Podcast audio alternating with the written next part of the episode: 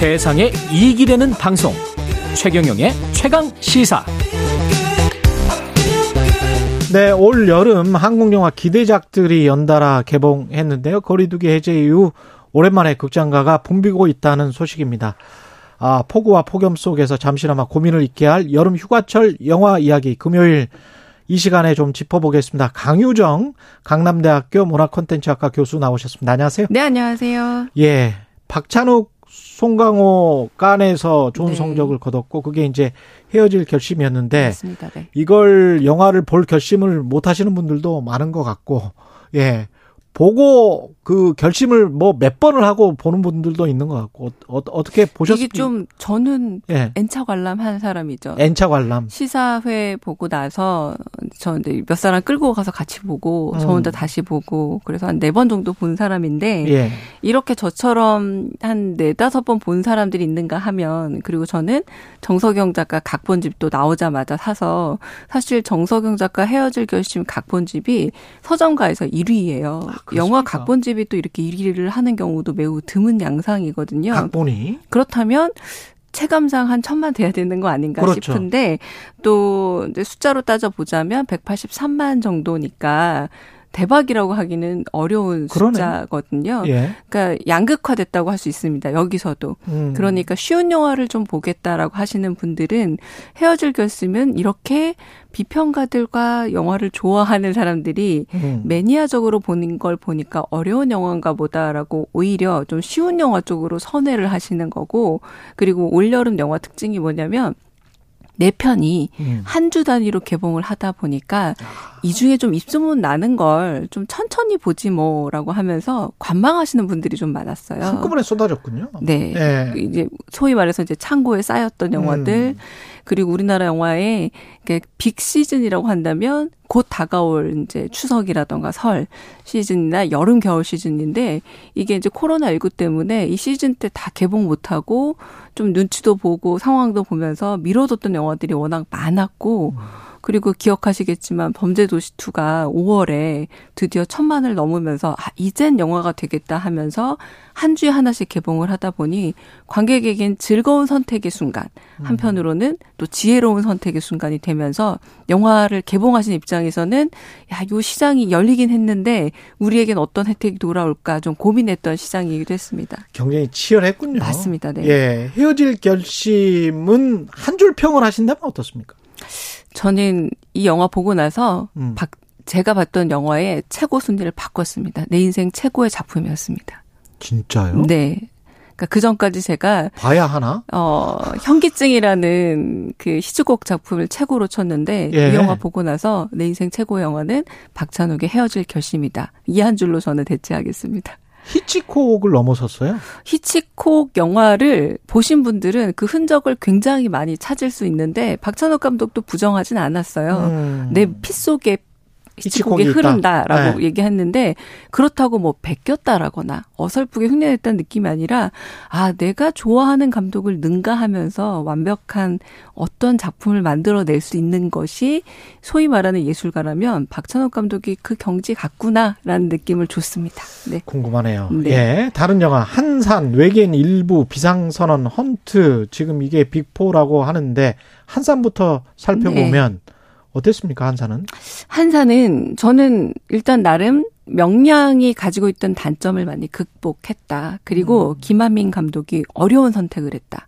왜냐면 전작 명량이 1761만이 들었어요. 아직도 이걸 아무도 못 깨고 있거든요.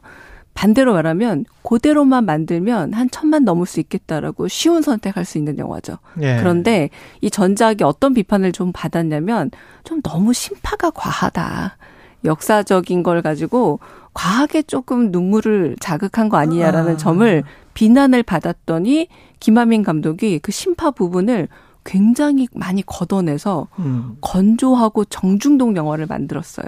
박해일의 표정도 계속 그랬습니다. 맞습니다. 예. 근데 이게 대중 영화를 만드는 감독으로 쉽지 않은 선택이거든요. 음. 왜냐하면 한번 돌릴 때마다 만약에 관객이 조금 더 든다는 확신을 한번 경험했다면, 근데 그 경험을 조금 물리고 영화에서 추구하는 바를 조금 정중동으로 가서 이번에 그래도 630만이면 이 경쟁 속에서 그렇죠. 굉장히 선방했다라고 말할 수 있겠고요. 그 김한민의 고뇌가 음. 박해일 배우를 통해서 이순신을 거쳐 나온 작품으로 저는 그럴듯하게 만들어진 괜찮은 작품이다라고 평가하고 싶습니다. 외계인 일부는 기대하는 관객들은 많았는데 흥행에는 상당히 실패한 것 같습니다.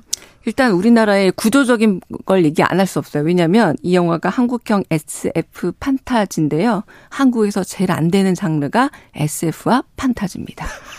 네. 그러니까 저도 이걸 조금 격려하자면 예. 최동훈 감독이 이거 잘 될 거 기대하고 만들었다기보다 SF 판타지 한국형 잘 안 되지만 내가 한번 해보겠다라고 과감하게 한번 시도를 했는데 이번에는 사실상 152만이면 어, 이 영화 손익분기점 생각하면 상당히 좀 아직은 손해이거든요. 손익분기점이 730만이 하겠네요. 맞습니다. 네. 그러니까 손해를 봤는데 예. 그렇다고 이런 시도를 한국형 흥행 감독이 아무도 안 하고 계속해서 이를테면 어벤져스에게 시장을 내주고 아바타에게 내주기만 할 것이냐라고 아. 했을 때 굉장히 의미 있는 시도를 했고 그 고민을 지금 CJ ENM과 최동 감독이 떠안긴 했습니다만 영화 팬 입장에서는 아, 좀 격려해 줄 수밖에 없는 시도였다라고 말하고 싶습니다. 비상 선언은 어떻게 보셨어요?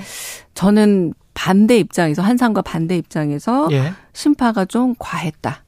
아, 그 라는. 있더라고요. 예. 네.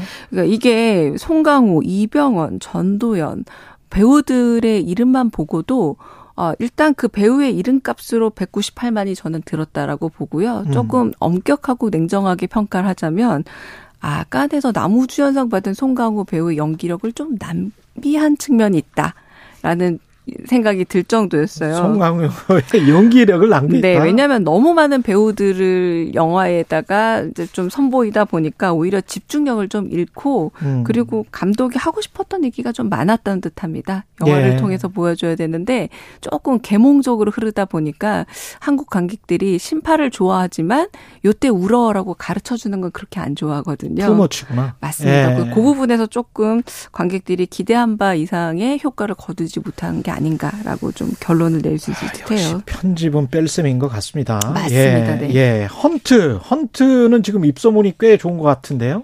이게 이제 그거죠. 별로 그다지 기대를 안 한 겁니다. 왜냐하면 지금 최동훈 감독, 한재린 감독, 김한민 감독 전작들이 어마어마하거든요.